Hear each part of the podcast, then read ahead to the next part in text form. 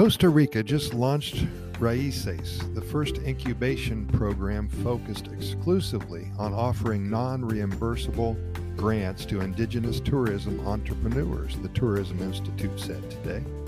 According to the Institute, the goal of the program is to support entrepreneurs who work in tourism activities and protect nature.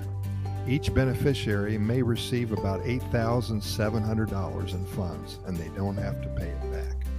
This program is sponsored by the United Nations Development Program, which is called the UNDP, and the Costa Rica Development Banking System, the SBD. Indigenous peoples, in their age old role as guardians of nature, are contributing to a common vision of sustainable development, says Jose Vicente Troya, a UNDP representative.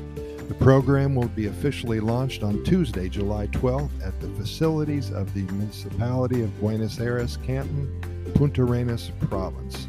To be part of the program, entrepreneurs must meet some requirements, such as being a member of one of the indigenous territories, such as Boruca, Cabagra, China, Kichá, Rey Curré, Salitre, Taraba, or Ujarrás.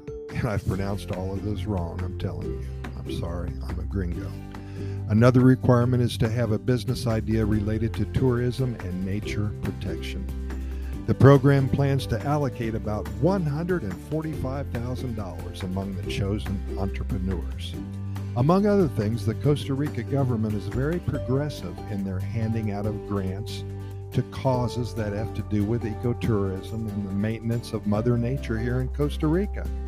As you know, over 25% of Costa Rica's land is protected through national parks, protected preserves, and private land being reserved as well.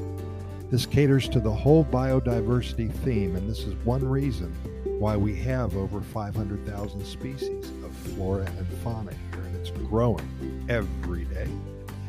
Environmental conservation efforts in Costa Rica go back to the years of independence in 1828, as the local governments were given the assignment to fight for the conservation and reforestation of mountains and plantations.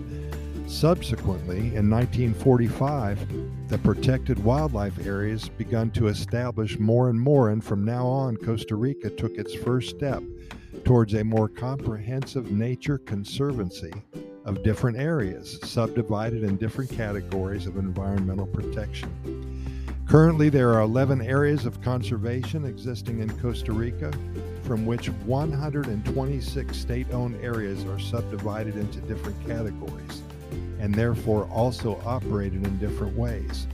A network of private reserves with more than 70 members are supporting nature conservation on a private initiative.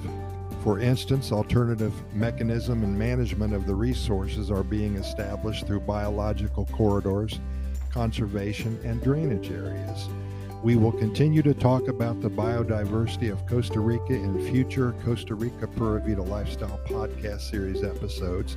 And keep in mind that we're coming up on 1,600 episodes, all were already recorded of our series, and we invite you to listen to each and every one of them. With that, Pura Vida, thanks for listening, and we'll see you tomorrow.